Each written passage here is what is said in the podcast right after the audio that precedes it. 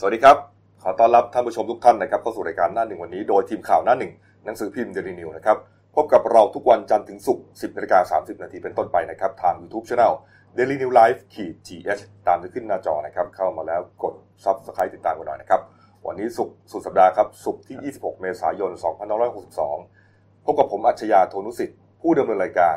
คุณเกรียงไกรบัวศรีพี่โก้นะครับหัวหน้าข่าวหน้าหนึ่งและคุณเก่งไพรัตน์มิ่งขวัญ ผู้ช่วยหัวหน้าข่าวหน้าหนึ่ง สายการเมืองนะครับเมื่อวานไฮไลท์ครับของการเมืองเนี่ยเอ่อทั้งวันเนี่ยนะฮะครับผมน่าจะตกไปอยู่ตอนค่ำนะสักทุ่มครึ่งได้นะครับอืมที่ท่าอากาศสยามสุวรรณภูมินะครับครับ การเดินทางกลับมาถึงประเทศไทยนะครับของคุณธนาธรจึงรุ่งเรืองกิจนะฮะหัวหน้าพักอนาคตใหม่นะฮะโดยเที่ยวบิน EX 372นะครับสายการบิน Emirates Airline นะครับก็เอ่อเรียกว่าคุณธนาธรเนี่ยเดินทางเปลี่ยนกำหนดการกลับมาเร็วกว่าเดิมหน่อยนะฮะเนื่องจากว่าอ่า ถูกกกตเนี่ยชี้มูลว่าอาจจะมีความผิดนะฮะเข้าข่ายที่ไปถือหุ้นสื่อนะไอวีลักมีเดียเนี่ยนะฮะแล้วก็เอ่อให้เวลาชี้แจงภายใน 7 วันนะครับเก่งแล้วก็ใช่คุณธนาธรก็เลยเลื่อนกำหนดการเดินทางกลับมาเร็วหน่อยเมื่อวานมาถึงตอนหัวค่ำฮะอ่าเรียกว่านักข่าวแล้วก็บรรดาสมาชิกพักเพื่อเอ่อสมาชิกพักอนาคตใหม่แล้วก็ผู้สนับสนุนเนี่ย ไปให้กำลังใจกันแน่นสุวรรณภูมิเลยฮะเก่งก็เมื่อวานเมื่อวานแฟนคลับก็ก็เยอะนะครับไปอืมไปรอรอต้อนรับก็คือประเด็นที่คุณธนาธรออกมายืนยันเนี่ยท่านก็เอ่อยืนยันว่าตอนนี้กำลังใจยังดีอยู่ครับแล้วก็ยังยืนยันว่าไอ้กระบวนการโอนหุ้นทั้งหมดเนี่ยก็เป็นไปอย่างถูกต้องตามกฎหมายนะครับแล้วก็มันเสร็จสิ้นตั้งแต่เดือนมกราแล้วแล้วก็ยืนยันว่าใบส้มไม่น่าจะทำอะไรคุณธนาธรได้อ่านะครับ แล้วก็เอ่อก็ยืนยันว่าทุกอย่างก็เป็นเป็นเป็นไปตามกรอบกฎหมาย ครับครับแล้วเขาก็ยืนยันเขาก็ไม่สนใจนะ ว่าจะโดนใบส้มหรือเปล่าอะไรเนี่ยนะเออแต่ประเด็นนี้เนี่ยก่อนหน้านี้เนี่ยนะครับคุณศรีสุวรรณจันยานะครับเลขาธิการสมาคม องค์การพิทักษ์รัฐธรรมนูญไทยเนี่ยเปิดเผยนะครับ บอกว่าเขาเดินทางไปที่กกตนะฮะเมื่อวานนี้ช่วงสายๆนะครับ แล้วก็เอ่อไปให้ถ้อยคำเพิ่มเติมนะกรณีที่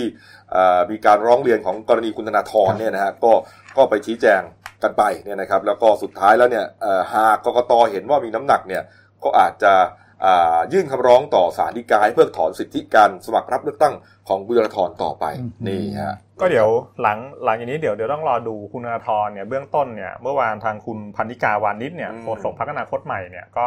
ก็กำหนดเบื้องต้นแล้วใช่ไหมพี่โก้ว่าครับเดี๋ยวจะเข้าไปแก้ข้อกล่าวหากับกกตอ่าวันที่ 29 29เมษาครับแต่ว่าถ้าเกิดท้ายสุดเนี่ยโดนใบส้มจริง ๆ ใบใบส้มเนี่ยหมายถึงโดนเว้นวรรคการสมัครเลือกตั้งหนึ่งปีครับครับแล้วก็ ก็คุณธนาธรก็พร้อมที่จะออกมาทำงานนอกสภาอืมแต่ว่าผมดูดูแล้วมันมันจะไม่ได้โดนเด้งเดียวอะดินี่ถ้าเกิดจะโดน ปัญหามันอยู่ตรงนี้ครับอ่าเมื่อวานนี้คุณสุรวัตรนะฮะสังคเลิกนะครับ กลุ่มการเมืองภาคประชาชน ไปยื่นหนังสือถึงประธานกกตครับนะฮะ บอกว่าขอให้กกตเนี่ยระงับการรับรองผลการเลือกตั้งว่าที่สสของพรรคอนาคตใหม่ทั้งพรรคเลย อ่าอืมเพราะว่าเข้าข่ายอาจจะเป็นโมฆะนะฮะเนื่องจากว่ากรกกตเนี่ยมีมติแจ้งข้อหาคุณธนาธรนะฮะที่ว่าถือหุ้นแล้วก็เข้าข่ายอ่าต้องห้ามเป็นผู้สมัคร แล้วคุณธนาธรก็ดันไปเซ็นรับรองนะฮะอ่า ผู้สมัครอืมของอนาคตใหม่ ไปสมัครสสเนี่ยเรียกว่ามันจะกลายเป็นกระทบชิ่งไปผิดกันทั้งยวงหรือเปล่าโอ้โหก็ในในประเด็นไอ้ ไอ้ยังไม่ประกาศผลเลือกตั้งพรรคอนาคตใหม่เนี่ยผมว่ามันมันมันไม่น่าจะเร็วถึงขนาดนั้น เพราะว่าอืมท้ายสุดเนี่ยกกตอย่าลืมว่าเขาตั้งเป้าว่าจะต้องประกาศรับรองผลเลือกตั้งสสในวันที่ 9 พฤษภาครับเพราะฉะนั้นถ้าเกิดว่าไม่ประกาศผลเลือกตั้งอนาคตใหม่เนี่ยมันจะไม่ถึง 9-5%ไงเออเออเพราะเพราะฉะนั้นประเด็นเนี้ยอ่าฟันธงล่วงหน้าได้เลยยังไง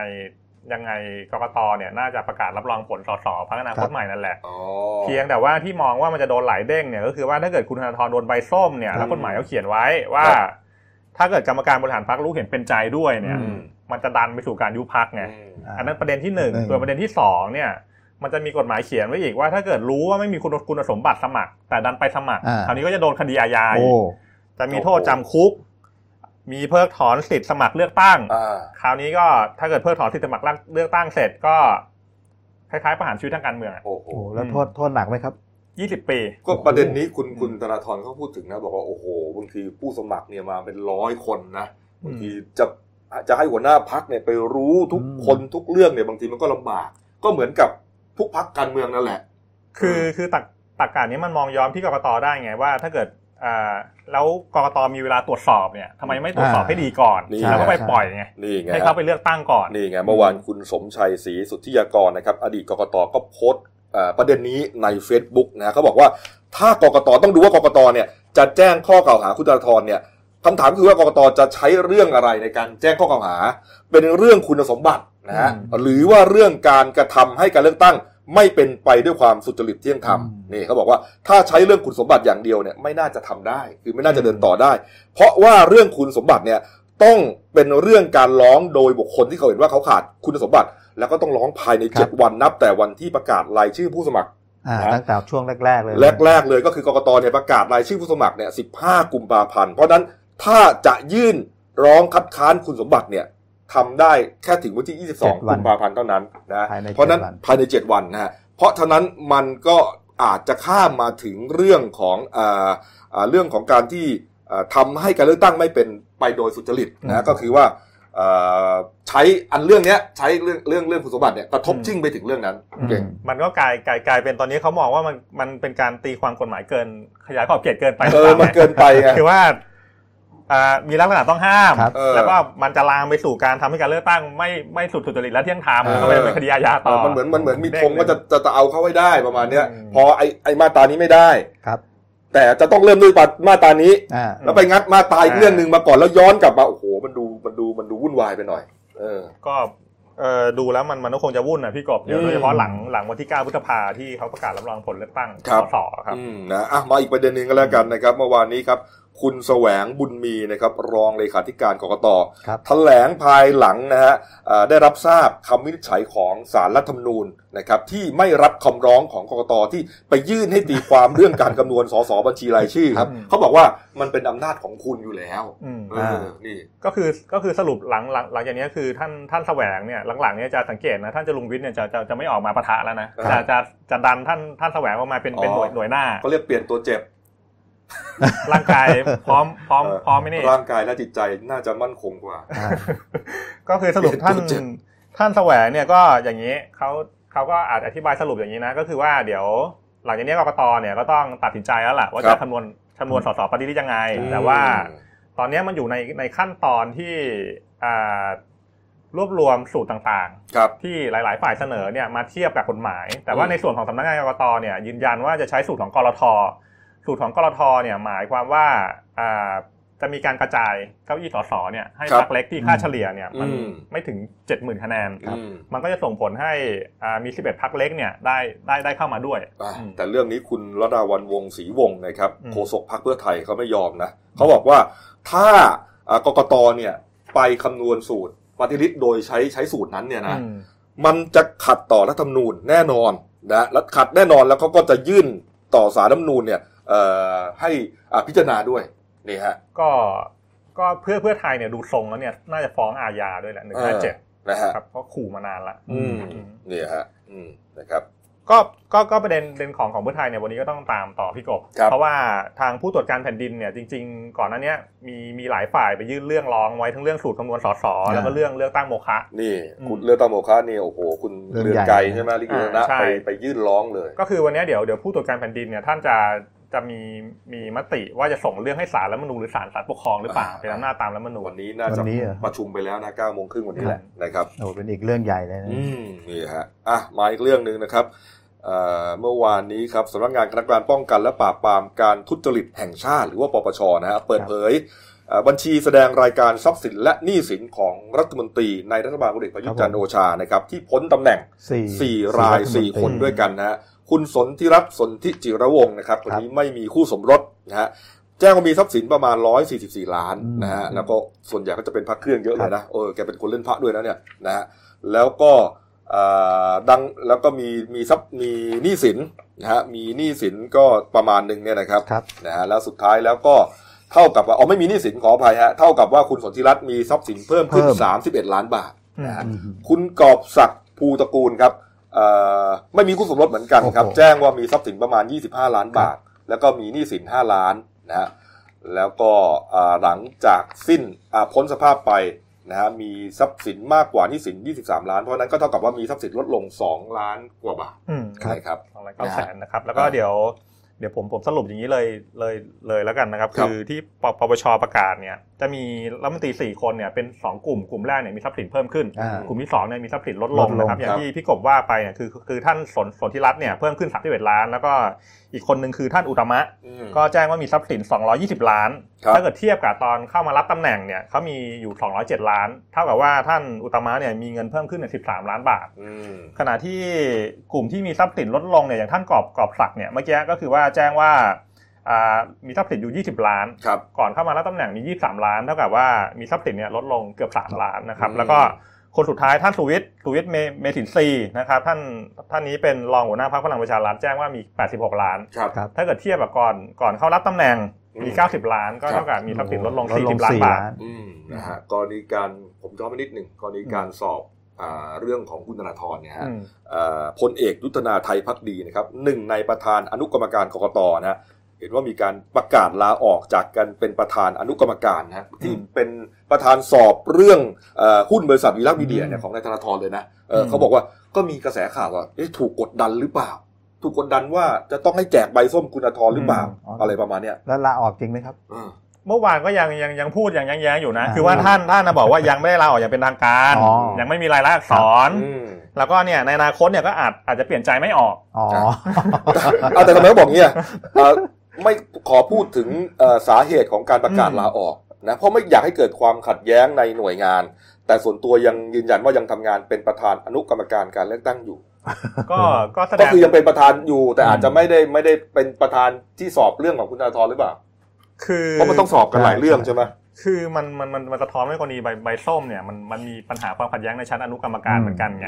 ไม่เห็นด้วยมีอืมมีกลุ่มไม่เห็นด้วยอืมนะเรื่องนี้เนี่ยโอ้โหมาน่าน่าสนใจมากนะครับ เพราะว่าเดี๋ยวรอดูถ้าเทียบกับคุณกธนาธรตชุดก่อนๆเนี่ย คือพอเขาประกาศอะไรออกมาเนี่ย คน ส่วนใหญ่ โดยเฉพาะอย่างยิ่งผู้สมัครสสครับต่างๆเนี่ยจะยอมรับอืมนะเพราะว่าเอ่อโอ้โหแต่ละท่านเนี่ยก็คือ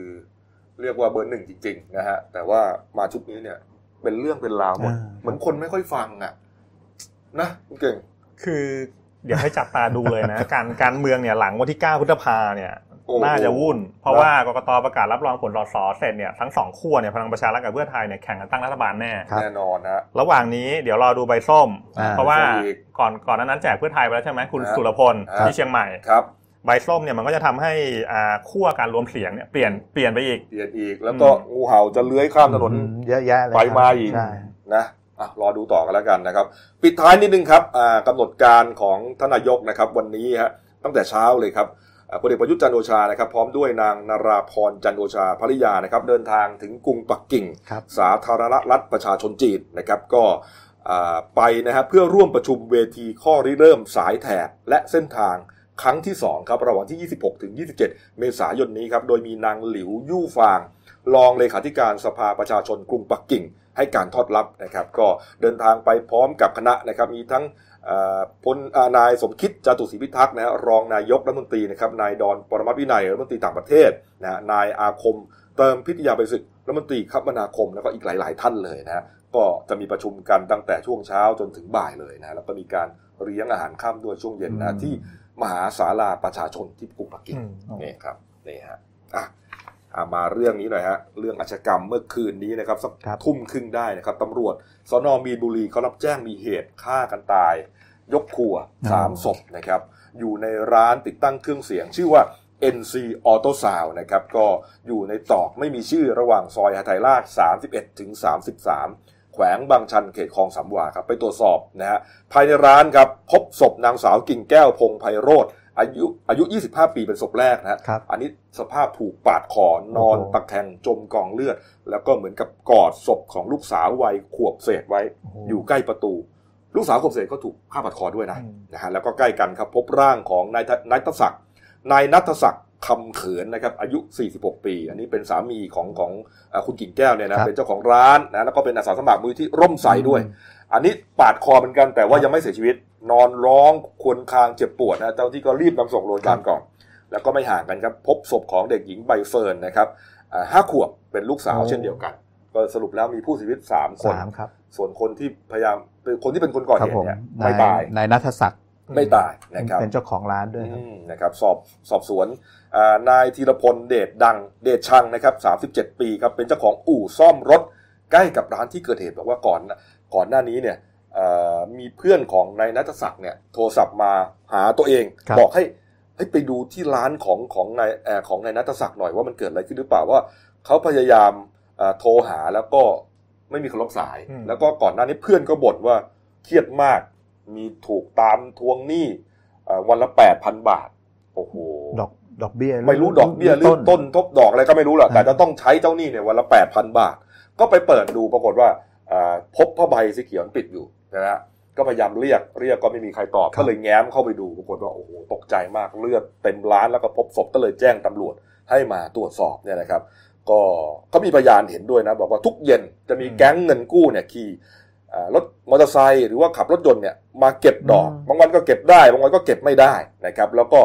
ช่วงก่อนเกิดเหตุเมื่อวานเนี้บ่ายโมงครับมีรถกระบะสีดำมาจอดครับนะครับแล้วก็ชายจัดการลงมาทวงหนี้ แต่พอเห็นผ้าใบเขียวปิดอยู่ก็เลยไปถามร้านข้างๆนะก็ไม่มีอะไรก็ขับไปแต่เขายืนยันว่าไอ้กลุ่มนี้ก็ไม่เคยมาใช้ความรุนแรงเลยนะ แต่ว่าก็มาทุกวันอะเข้าใจว่านายนัทศักดิ์เนี่ยน่าจะเครียดครับหนี่นอกระบบเนี่ยต้องจ่ายมาสี่เดือนสุดท้าย ตัดสินชีวิตตัดสินอ่าชีวิตของครอบครัวตัวเองด้วยการจบชีวิตทั้งหมด แต่ว่าตัวเอง กลายเป็นผู้ต้องหาครับครับตอนนี้ผมนะฆ่าคเจ็นบสาตายหัสโดยอยู่เจตนานะฮะโอ้โหนี่เป็นเรื่องที่น่าเศร้าจริง ๆ แล้วก็ไม่จบแค่นี้ฮะเขาก็จะต้องไปตามตรวจสอบว่า ไอ้แก๊งเงินกู้เนี่ยเออเป็นใคร โอ้โหถ้าสมัยบิ๊กโจ๊กอยู่ผมว่านี่โดนลุยโดนตรวจแน่โดนนะไม่อยู่ก็ก็ต้องโดนครับนะเขาว่าเห็นว่ามีกล้องวงจรปิดจับภาพได้นะเดี๋ยวก็รอต่อแล้วกันนะครับว่านี่ถือว่าเป็นแถวย่านมีนบุรี ใช่ครับอืมแถวมีนบุรีย่านแถวมีนบุรีนะฮะอะอะ ปิดท้ายเบรกนี้นะครับที่ข่าวเอ่อเรื่องเรื่องดีๆหน่อยนะครับครับ เรื่องของสายพันธุ์ข้าวนะครับเมื่อวานนี้คุณกิษดาบุญราชนะครับรัฐมนตรีเกษตรและสหกรณ์นะครับได้เปิดเผยเอ่อหลังการประชุมทางไกลกับหน่วยงานเกษตรทุกจังหวัดครับผมนะกรณีเอ่อติดตามงานนโยบายในแผนการผลิตเกษตรกรรมของประเทศแบบครบวงจรครับพี่โกครับผมก็คือเมื่อวานเป็นประชุม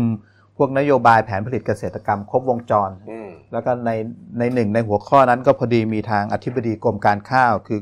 นายประสงค์ประไพรตระกูลก็เข้าร่วมประชุมด้วยครับ แล้วก็มีเรื่องดีๆ มาบอกก็คืออมในที่ประชุมเนี่ยไอทางคณะกรรมการรับรองพันธุ์ข้าวเนี่ยครับเขาก็ได้เปิดเผยว่ามีพันธุ์ข้าวพันธุ์ใหม่5สายพันธุ์ครับ ทางคณะที่ประชุมก็ได้มีมติรับรอง5พันธุ์ข้าวสายพันธุ์อืมก็ประกอบด้วย 1. ข้าวพันธุ์กขอ81ครับ 2 แล้วก็เป็นข้าวข้าวเจ้าพันธุ์กขอ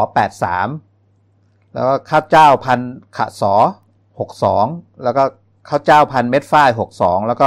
ข้าวเจ้าพันธุ์หอมใบเตยโอ้62 ทั้งหมด 5 สายพันธุ์ครับอืมแต่ 2 ใน 5 สายพันธุ์ที่น่าสนใจก็คือข้าวเจ้าพันธุ์กขอ 83 หรือหอมนินหนองคาย 62 เนี่ยครับน่าสนใจตรงที่ว่ามีสารต้านอนุมูลอิสระ สารเอ่อเอ่อพันธุ์อะไรนะพี่โกพันธุ์ ข้าวเจ้าพันธุ์กขอ83หรือหอมนินหนองคาย62เนี่ยคครัรับบแล้วอีกพันธุ์หนึ่งก็คือข้าวเจ้าพันธุ์เม็ดฝ้าย62อ่าสองสายพันธุ์เนี่ยครับ คือมีอ่าลักษณะมีสารต้านต่อต้านมะเร็ง ต่อต้านโอ้โหเซลล์มะเร็งอ่าอนุมูลอิสระใช่ไหมครับผมครับ ก็คืออย่างข้าวเจ้าพันธุ์กขอ83เนี่ยเป็นข้าวเจ้าดำคือมีคุณสมบัติก็คือมีอ่าป้องกันแล้วก็ต่อต้านสารสารที่ให้เกิดมะเร็งอะครับอืมอืม แล้วก็อย่างข้าวข้าวเจ้าพันธุ์เม็ดฝ้าย62เนี่ยครับ เป็นข้าวพื้นเมืองของทางภาคใต้ ครับ ก็ลักษณะเดียวกัน อืมก็มีเนี่ยครับคุณสมบัติอ่าป้องกันอนุมูลอิสระ แล้วก็การขยายตัวของเซลล์มะเร็ง ครับ ทั้งทั้งสองสายพันธุ์นี้ก็คือ ทางกรมการข้าวก็เลยนำมาเปิดเผยในที่ประชุม ครับครับผม นะครับก็มีการรับรองพันธุ์ข้าวครับผม ใช่ไหมครับก็มีหลายพันธุ์ด้วยกันแต่ว่า พันธุ์ที่น่าจับตามองอ่าก็อย่างที่พี่โกบอกนี่แหละใช่สองสายพันธุ์เนี่ยครับเออเอ้ยน่าสนใจนะกินเออถ้าเรากินเราเป็นรักษาโรคได้เลยนะเป็นเป็นเป็นแบบบำรุงสุขภาพอ่าเออครับเป็นเป็นข้าข้าววก็คือเป็นข้าวไงอืมแล้วเราก็กินไปในตัวเลยไงแล้วก็เหมือนกับป้องกันโรคมะเร็งไปในอ่าตัวเลยเออใช้ได้เลยนะครับผมอะถ้าอยากรู้รายละเอียดลึกๆนะครัซื้บอผมถือพิมพ์เดนิวนะอ่านเลยครับนะครับมีรายละเอียดเยอะมากนะครับสองอะสองสายพันธุ์ใหม่ครับครับผมอะมาปิดท้ายที่การ์ตูนขาประจำของคุณขวดนะครับ อะคุณเก่งฮะอ่าอันนี้เป็นเป็นรูปแบบคล้ายๆ ว่าจะมีคนร้องเรียนยาวเป็นอ่าหางว่าวอ่าตอนแรกช่องแรกนี่ร้องอย่างอะไรยาวเลยนี่โอ้โหตรวจสอบ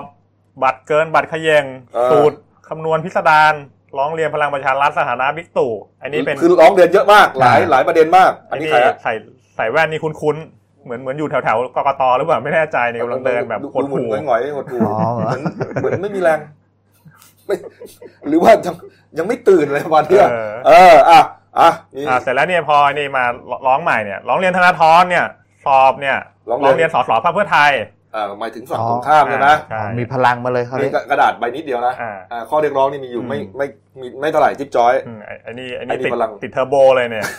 เนี่ยพ่นออกมาจากเท้าเลยซุ่มแล้วดูตาตาเนี่ยตาแบบว่าทะลึงเลยอ๋อตื่นทันทีอันเลยนี้เหมือนทรงซูเปอร์ฮีโร่เลยอเวนเจอร์ใช่ไหมเออนะครับอะเดี๋ยวปิดท้ายนะฮะก็เรียบร้อยนะครับการ์ตูนจบไปแล้วนะครับ แล้วก็เดี๋ยวพักครู่เดียวครับ เมื่อวานนี้เกิดฝนถล่มกรุงนะแล้วก็ เครื่องบินบินขึ้นไม่ได้กระทบครับเที่ยวบิน 70 เที่ยวบินคนตกค้างหลายพันคนที่ดอนเมืองนะครับ แล้วก็อ่ามีเรื่องอเวนเจอร์ใช่ไหมหนังใหม่นะเพิ่งเข้านะคนไปดูกันถล่มทลายนะครับอืมเดี๋ยวกลับมาคุยกันต่อครับ พักครู่เดียวครับ จากหน้าหนังสือพิมพ์ สู่หน้าจอมอนิเตอร์ พบกับรายการข่าวรูปแบบใหม่ หน้าหนึ่งวันนี้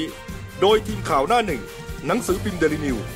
ออกอากาศสดทาง YouTube d e l i n e w l i v e ขีดทีทุกวันจันทร์ถึงศุกร์10นาฬิกา30นาทีเป็นต้นไป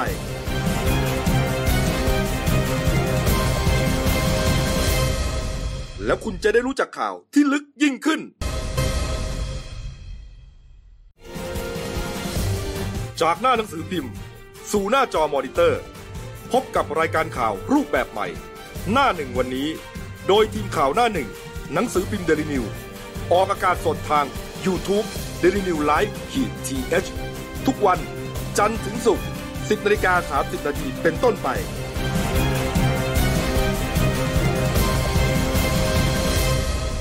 แล้วคุณจะได้รู้จักข่าวที่ลึกยิ่งขึ้น ครับผมกลับเข้าสู่ช่วง 2 ของรายการหน้าหนึ่งวันนี้ครับพบกับคุณภูพานภูมิพงศ์นะครับ ผู้ช่วยนักข่าวหน้าหนึ่งนะครับครับผมท่านผู้ชมครับเมื่อวานนี้สักบ่ายสองบ่ายสามได้นะเกิด ฝนตกหนักนะในพื้นที่กรุงเทพมหานครนะครับโดยเฉพาะอย่างยิ่งแถวแถวๆโรงพิมพ์เรานี่แหละครับผมหนังสือพิมพ์เดนิวเนี่ยนะฮะถนนพิพาวดีรังสิตนะครับเขตดอนเมืองใช่ไหมหลักซีอืมบางเขนสายไหม แล้วก็ต่อเนื่องไปคูคตอ่าแจ้งถึวัฒนะปทุมธานีแจ้งวัฒนะใช่ไหมเรียกว่าถล่มทลายเลยนะใช่ครับฝนตกหนักมากอ่าเฉพาะดันกลายเป็นเฉพาะโซนเนี้ยเออโซนนี้อีกนะแต่ตรงจุดอื่นกลับไม่ตกไม่ตกครับนะก็ทำให้รถติดอย่างหนักนะโดยเฉพาะอย่างยิ่งที่ สนามบินดอนเมืองครับเขาบอกว่าน้ำท่วมรันเวย์เลยครับนะฮะพอมันท่วมมันเกิดอะไรขึ้นครับ เพราะว่าฝนมันตกหนักไงกระทบเที่ยวบินนะฮะทั้งหมดเนี่ยรวมแล้วประมาณ 70 เที่ยวบินด้วยกันนะฮะเมื่อวานนี้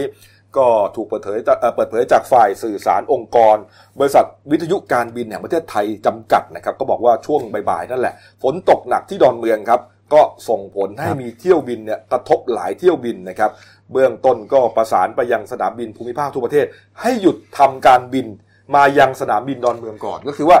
อ่าสายการบินไหนที่มีกำหนดการจะบินมาดอนเมืองเนี่ยหยุดก่อนครับนะฮะก็สุดท้ายก็กระทบหมดเลยครับ ก็อ่าเครื่องที่ทำการบินมาแล้ว 20 เที่ยวบินครับ ก็ให้เปลี่ยนไปลงสนามบินสำรองใกล้ๆกันครับสุวรรณภูมิบ้าง อุตภาวบ้างครับนะครับพิษณุโลกบ้างอ้าวนะฮะโอ้โหแล้วยังมีเที่ยวบินที่วนรออยู่บนอากาศอีกนะอืมอีก 20 เที่ยวบินอะคือก็ออกวนมาแล้ว ออกมาแล้วไม่ได้ ลงไม่ได้อ่าเพราะว่าไอ้ที่เขาเขากระจายไปบินเนี่ยอ่ากระจายไปลงเนี่ยมันก็เหมือนแน่นอยู่แล้วอีกอืมก็วนกันอยู่นั่นแหละครับ20เที่ยวบินครับนะฮะแล้วมีเที่ยวบินที่จอดรอภาคพื้นดินที่ยังขึ้นไม่ได้อีก30เที่ยวบิน อันนี้อืมไม่ได้ฝนอย่างเดียวรู้สึกจะลมพายุลมด้วยแงครับลมด้วยอ่านอกจากเครื่องบินมันในเมื่อมันมาไม่ได้อืมขึ้นไม่ได้ คนครับโอ้โหกระทบฮะประมาณ 3,000 คนเมื่อวานนี้ที่ดอนเมืองแน่นขนาดครับ นะแล้วก็พวกพวกเราก็เอ่อเพื่อนฝูงหลายคนน่ะโพสต์ใน Facebook ใช่ไหมครับอ่าติดอยู่ที่ภูเก็ตนะอืมจนเที่ยงคืนบางทียังกลับไม่ได้เลยอ่าก็มีครับติดกันทุกสนามบินครับนะฮะคนที่เดินทางกลับก็เรียกว่าลำบากกันนะฮะสุดท้ายแล้ว แต่ว่าน่าจะขี้ขายแล้วล่ะนะครับวันนี้ครับผมก็เอ่อสภาพอากาศเปิดแล้วนะครับ แต่ว่าพอที่พี่โก้บอกไงไม่ใช่มีโอ้ไม่ใช่ไม่มีเฉพาะฝนใช่มันมีลมพายุลมปรากฏว่าเอ่อฝ่ายสื่อสารองค์กรของสายการบินนกแอร์ก็แจ้งว่า เหตุฝนตกหนักและลมแรงที่ดอนเมืองครับ เป็นเหตุให้บันไดของสายการบินไลออนแอร์ครับหมายถึงบันไดของเครื่องบินเนี่ยนะฮะอ่าที่เป็นรถเนี่ยนะฮะครับอ่าปลิวเลยนะครับ ไม่น่าเชื่อนะ ปลิวมาชนตัวเครื่องของสายการบินนกแอร์ครับบริเวณครับปีกด้านซ้ายของเที่ยวบิน DD 7810ครับอืมที่เขากำลังจะนำเครื่องขึ้นจากดอนเมืองแล้วก็ไปที่นครศรีธรรมราชปรากฏว่าเขาก็ไม่เสี่ยงไงอื มมันชนไปเนี่ยมันไม่รู้มันชนมันแรงขนาดไหน มันไปไปกระทบเอ่อตัวเครื่องมีรอยร้าวหรือเปล่าถูกไหมขึ้นไม่ได้นะฮะอ่าเสี่ยงมาก ก็เลยต้องอพยพผู้โดยสารลงจากเครื่องเลยครับครับร้อยเจ็ดสิบห้าคนโอ้โหไอ้ที่สามบินอะสามพันกว่าคนรออยู่ที่ดอนเมืองเติมก็มีร้อยกว่าคน แน่นขนาดเลยฮะก็ปรากฏว่าเอ่อเขาก็แก้ปัญหาด้วยการเอาเครื่องมาเปลี่ยนให้ใหม่นี่ฮะแล้วก็เดินทางต่อได้ เออ ดูดิ ครับเออและกระเถิบกระเถิบขึ้นเหนือดอนเมืองไปทางคูคตนะครับฮะก็เจอลมพายุโอ้โห พัดกระหน่ำอีกครับเออเออเออพัดนะฮะที่มหาวิทยาลัยอะไรนะครับอ่านี่ฮะมหาวิทยาลัยเวสเทิร์น Western นะครับนะที่ลำลูกกาปทุมธานีครับเขาบอกว่าเอ่อกำแพงของโรงอาหารของมหาวิทยาลัยเวสเทิร์นเนี่ยฮะโอ้โหเนี่ยพังถล่มลงมาครับ ทับรถยนต์และรถจักรยานยนต์ ได้รับความเสียหายหลายคันโอ้โหนี่นะฮะเนี่ยภาพเนี่ยเหมือนกับวินาศกรรมเลยนะฮะเนี่ยนี่มันไม่ใช่นะ คือคือถ้ามันมี มีคนอยู่นี่มันตายนะเนี่ย เหมือนเหมือนที่จังทางภาคอีสานวันก่อนนะครับใช่คือมันมันเคราะห์ดีตรงที่พอมันฝนตกใช่ไหมอืมเขาก็หลบกันไปข้างในไงครับเออถ้าถ้าถ้าถ้ามันปกติเนี่ยล่ะโอ้โหดูนี่มันหล่นลงมาทั้งปีกเลยเนี่ยฮะโอ้โหเนี่ยเคราะห์ดีนะไม่มีใครบาดเจ็บเสียชีวิตนะครับครับนี่ฮะก็ก็เป็นก็เป็นกลุ่มเดียวกันกับที่ตกที่ดอนเมืองนี่แหละนะครับ อะแล้วก็มีที่ไหนฮะสุรินทร์ใช่ไหมอ่าอ่ามีสุสาริรนทร์ครับสุรินทร์ครับมีพายุฤดูร้อนนะครับ พัดถล่มบ้านเรือนประชาชนนะครับอ่าในอำเภอจอมพระนะฮะพื้นอ่าพื้นที่หมู่สี่ตำบลเมืองลีงนะครับอำเภอจอมพระสุรินทร์เนี่ยฮะก็บ้านเรือนประชาชนได้รับความเสียหายไปห้าหลังคาเรือนบอกว่าสังกะสีนี่ปลิวหายไปทั้งหลังเลยนะครับ เออเนี่ยครับ วัดและวัดวารามต่าง ๆ ก็ได้รับความเดือดร้อนนะฮะก็ถือว่าทางกรมอุตุก็ เหมือนว่าประกาศก็มาเตือนอืมแจ้งทุกแต่วันวันนะช่วงอ่านี้เตือนทุกวันช่วงนี้พายุฤดูร้อนครับครับ ขึ้นเหนือไปหน่อยครับ นายสมศักดิ์คณาคำครับนายอำเภอแม่สายเชียงรายนะครับ ก็เปิดเผยว่าเมื่อคืนก่อนนะฝนตกหนักนะครับแล้วก็พายุลมแรงนะครับทำให้บ้านเรือนในหลายหมู่บ้านด้วยกันนะครับ ไม่ว่าจะเป็นบ้านได้ บ้านกิ่วพร้าวบ้านดงป่าสักบ้านสันทรายน้อย บ้านสันปูเลย บ้าน ป่างามนะครับรวมแล้ว 158 หลังคาเรือน อันนี้ก็ได้รับความเสียหายเช่นเดียวกัน หลังคาเอ่ยเอ่อผนังบ้านต่างๆนะครับปลิวไป ต้นไม้บางต้นก็หักโค่นในอืมบางจุดเนี่ยนะฮะนี่ครับก็ต้องระดมทหารจากเอ่อกองกำลังผาเมืองนะครับแล้วก็อาสาสมัครต่างๆ มาช่วยกันซ่อมแซมครับอยู่ช่วงนี้สภาพพายุดูรุนแรงขึ้นเรื่อยๆนะครับผมว่านะครับอะ ไปเรื่องอาชญากรรมอีกเรื่องหนึ่งนะครับอ่ากรณีของการพบศพนะครับอ่านางสาวปัชญาปวงสุขนะครับหรือว่าน้องเอ๋ยอายุ 22 ปีนะครับถูกครับฆาตกรรม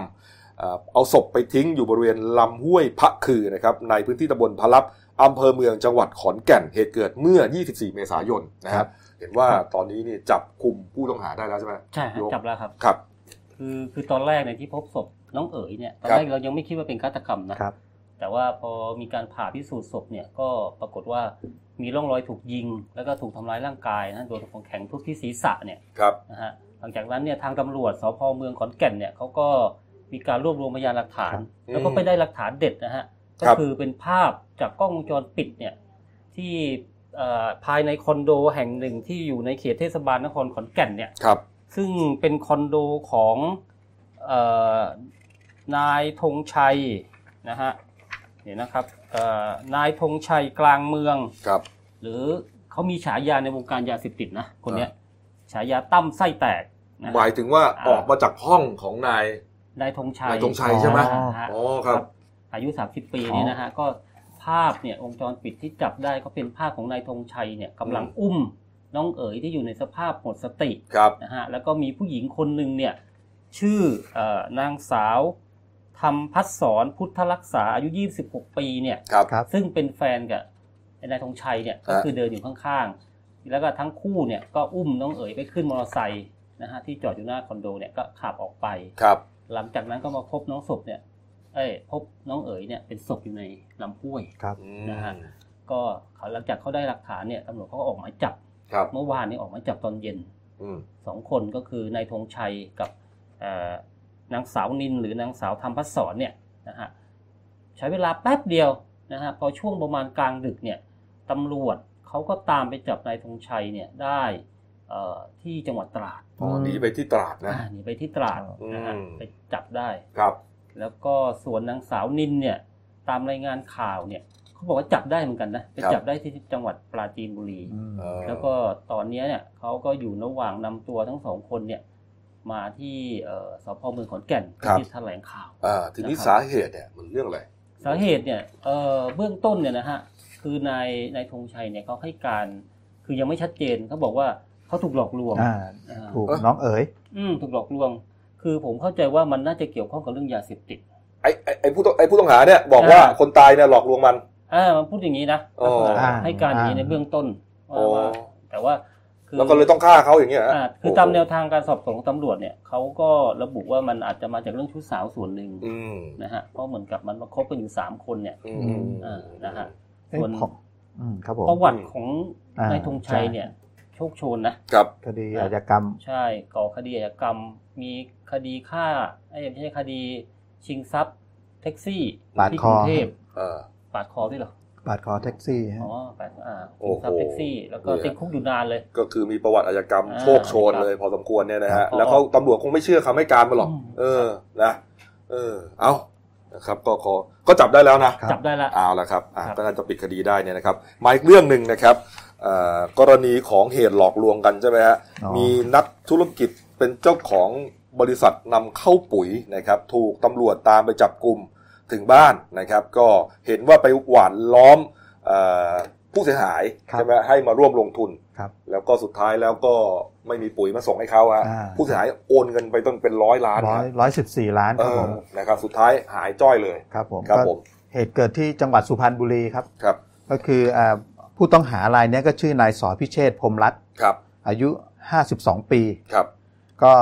เหมือนว่าไปหลอกลวงทางบริษัท ค้าปุ๋ยที่จังหวัดสุพรรณบุรี ชื่อบริษัทมหาวงค้าปุ๋ยครับ ที่จังหวัดสุสุพรรณบุรีอืมนายสอพิเขาชื่อสอพิเชษฐ์นะครับสอจุดพิเชษใช่ไหมอ่าสอพิเชอ๋อษฐ์เหมือนสออัศนจินดาเลยใช่ไหมใช่ครับอ๋อสอพิเชษฐ์เมื่อประมาณสักปลายปีครับ61ในนายสอพิเชษฐ์เนี่ยก็ไปคุยกับทางไอ้บริษัทมหาวงก็อ้างว่าตัวเองเนี่ยเป็นตัวแทนจำหน่ายปุ๋ย ปุ๋ยยูเรียนำเข้าจากประเทศรัสเซียอืมโดยมีเพื่อนเป็นนักธุรกิจอีกคนหนึ่งเป็นชาวอินเดียครับก็คือเนี่ยสองคนนี้ก็ไป เจรจากับทางบริษัทมหาวงจนทางบริษัทเขาก็หลงเชื่ออืมก็ตัดสินใจสั่งปุ๋ย50,000ตันอืมพร้อมโอนเงินให้เรียบร้อยร้อยสิบสี่ล้านบาทเมื่อเดือนสิงหาหกหนึ่งสองห้าหกหอ๋นึ่องไอ้บริษัทของผู้ต้องหาเนี่ยเป็นเหมือนตัวกลางครับเอาปุ๋ยมาขายให้ผู้ผู้เสียหาย อ้างว่านำเข้าจากรัสเซีย เออ แล้วพอโอนเงินไปเรียบร้อยปั๊บพอถึงเวลาที่จะต้องส่งมอบปุ๋ยอืม ไอ้นายสอพิเชษฐ์นี่ก็เงียบหายไปเลยอืมติดต่ออะไรติดต่ออะไรก็ไม่ได้ครับสอบถามเรื่องปุ๋ยจะส่งเมื่อไหร่ก็ไม่ไม่รู้เรื่องอืมผลสุดท้ายทางบริษัทมหาวงก็เลยไปแจ้งความไว้ที่สพสองพี่น้องครับที่จังหวัดสุพรรณบุรีกระทั่งศาลออกหมายจับครับไอ้ตัวสอพิเชษฐ์ก็หายเงียบไปอืมจนกระทั่งมาได้เบอดแสว่ามาหลบกบดานอยู่ที่จังหวัดปทุมธานีครับ ทางอ่าผู้เสียหายก็เลยประสานกับทางตำรวจกองปราบ ก็ตามมาจับกลุ่มนายสอพิเชษฐ์ได้ที่บ้านอืม เบื้องต้นก็ยังปฏิเสธอยู่นะครับ อ้างว่าอ่าทางเพื่อนเพื่อนที่เป็นนักธุรกิจด้วยกันที่ชื่อที่เป็นชาวอินเดียชื่อนายฮัตซันเนี่ยครับ ซึ่งบอกว่าตอนนี้ยังไม่ได้ติดต่อไม่ได้อืมไอ้นายฮัตซันชาวอินเดียเนี่ยเป็นคนประสานงานเรื่องปุ๋ยกับทางรัสเซียครับ แล้วก็หายตัวไปไอ้นายสอพิเชษเนี่ยรับสารภาพอ่าว่า ก่อเหตุดังกล่าวจริง แต่ไม่ได้มีเจตนาโกงอ่านะคนที่โกงจริงโอนให้เพื่อนเลยอ่าโอนไปให้นายฮัตซันเลยฮัตซันบอกว่าไอ้ชาวอินเดียฮัตซันเนี่ยกำลังดำเนินการอยู่ครับแล้วก็จะเอาเข้ามาส่งมอบเดือนสิงหาคมนี้แหละ แล้วก็ตัวเองที่ติดต่อไม่ได้หายเงี้ยไป เพราะว่าป่วยเป็นโรคเส้นเลือดสมองตีบใช่ไหมอ่าแต่ว่าตำรวจใช่เขาไม่เชื่อหรอกไม่เชื่อเออเพราะเพราะมีหมายจับลักษณะเดียวกันเนี่ยช่อโกงไปเนี่ยอีกเจ็ดหมายโอ้โหเนี่ยมีอีกเจ็ดหมายจับครับ โอ้โห ทางตำรวจก็เลยไม่เชื่อแล้วก็ยังสงสัยว่าไอ้ฮัตซันนี่มีตัวตนจริงหรือเปล่า เอออ้างไปเรื่อยหรือเปล่าใช่ครับนะเป็นตัวละครที่มันตั้งขึ้นมาหลอกหรือเปล่านะครับอะครับก็ถูกดำเนินคดีไปนะครับอะปิดท้ายนะครับ ปิดท้ายที่เอ่อหนังนะภาพยนตร์ที่ทั่วโลกรอคอยครับนะครับ เข้าฉายในไทยเมื่อวันพุธนะยี่สิบสี่เมื่อวันที่ยี่สิบสี่24คือวันครับพุธผมเนี่ยนะฮะก็เนี่ยครับ เป็นภาพยนตร์ซูเปอร์ฮีโร่นะครับกับบทสรุปของปรากฏการณ์ภาพยนตร์ที่คนทั่วโลก รอคอยมานานกว่า 11 ปีเลยนะฮะเขาบอกว่าเรื่อง Marvel Studio Avenger Endgame นะครับทุกทุกสถิติรายได้นะครับเขาบอกว่าเอ่อทุกเรื่องเลยนะที่หนังที่มาเปิดฉายในประเทศไทยเนี่ยเรียกว่าเป็นประวัติศาสตร์เลยนะครับเป็นเพียงหนังเรื่องเดียวนะวันแรกครับเข้าฉายวันแรกครับกวาดรายได้ไปทะลุ 150 ล้านบาทโอ้นี่นะครับก็เฉพาะกรุงเทพและเชียงใหม่สองจังหวัดนี้ก็ 70 ล้านไปแล้วนะฮะแล้วก็กำลังทำเงินแบบว่า พุ่งทะยานไปเรื่อยๆนะครับนี่ครับแล้วก็เอ่อเสียงตอบรับอันล้นหลามเนี่ยก็จนเป็นการกระแสอ่าเป็นกระแสที่แรงสุดๆ แบบฉุดไม่อยู่ของ Marvel Studio Avenger Endgame เนี่ยก็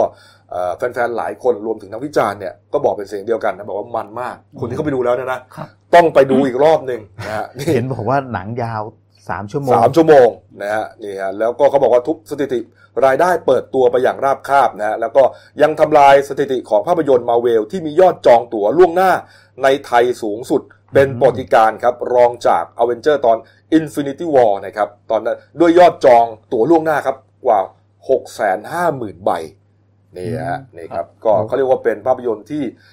ทั่วโลกเขารอคอยว่าบทสรุปแห่งมหาสงครามจักรวาลของธานอสนะฮะอ๋อที่เขาได้กวาดล้างสิ่งมีชีวิตไปขวาเอ่อไปกว่าครึ่งจักรวาลเนี่ยโอ้ด้วยเหตุเหล่านี้เนี่ยเหล่าสมาชิกอเวนเจอร์ยุคแรกเริ่มนะครับที่รอดชีวิตจากการดีดนิ้วของธานอสเนี่ยอืมไม่ว่าจะเป็นไอรอนแมนนะครับกัปตันอเมริกา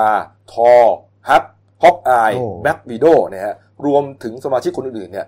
ก็ถึงคราวที่จะต้องทุ่มสุดตัวแล้วนะจะทำยังไงครับ จะรวมพลังเฮือกสุดท้ายในการต่อกรกับ ธานอสแล้วก็จะชนะศึกในครั้งนี้อ๋อให้ดูได้ดูในภาพนี้เป็นรวมเหล่าซูเปอร์ฮีโร่เลยนะใช่ครับของอเวนเจอร์นะฮะครับผมเนี่ยอ๋อเรียกว่าเป็นไวรัลหนึ่งในในในโซเชียลมีเดียตอนนี้เลยอ๋อไอ้คนที่เขาเป็นคอหนังเนี่ยครับโอ้โหเขาเขา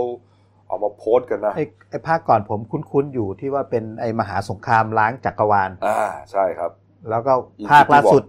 คราวนี้เป็นอ่ากอบกู้กอบกู้อ่าพวกบรรดาฮีโร่ทั้งหลายเนี่ยมาร่วมกันกอบกู้จักรวาลอ่า นี่ครับ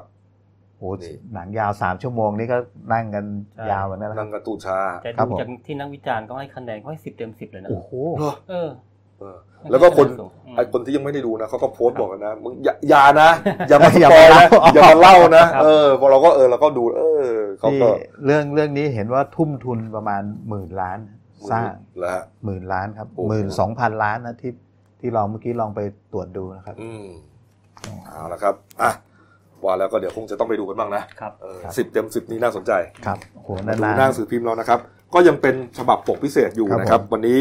ฉบับเอ่อวันที่วันเสาร์ที่ 27 เมษายนนะครับก็เป็นอันนี้เป็นเอ่อพระบรมสารีริสลักษณ์นะครับของพระบาทสมเด็จพระนั่งเกล้าเจ้าอยู่หัวรัชกาลที่สามนะครับแล้วก็เอ่อโอ้โหภายในหๆน้าพระราก็ชจะพิเป็นธีบรมราชาพิเศษกนะอ่าเป็นเรื่องเกี่ยวกับพระราชประวัตินะครับครับแล้วก็อ่าพระราชกรณียกิจต่างๆ ของรัชกาลที่สามนะฮะ สิ่งปลูกสร้างต่างๆ ที่ที่เกี่ยวเนื่องกับพระองค์เนะฮะน่าสนใจมากภูเขาทองสมัยอดีตเนี่ยใช่ครับนี่ฮะอ่ารัชกาลที่สามนี่น่าจะได้รับฉายาเป็นเหมือนเจ้าสัวนะครับผมอ่าก็คือเก่งเรื่องการค้าการขายครับโอ้สิบบาทนี้ได้ได้ทั้งภาพได้ทั้งเนื้อหาพระราชประวัติอะไรใช่ครับคุ้มเอละค่ารับมากเลยถูกต้องครับเอาละฮะขอบคุณนะครับก็ฝากช่องเราด้วยนะครับ Daily News Live ขีด GS นะครับเข้ามาแล้วกด subscribe กันนะฮะกดกระดิ่งแจ้งเตือนกดไลค์กดแชร์นะครับมีรายการดีๆทั้งวันและทุกวันนะครับวันนี้หมดเวลานะครับเรา 3 คนลาไปก่อน ขอบพระคุณทุกท่านที่ติดตามรับชมครับลาไปก่อนครับสวัสดีครับ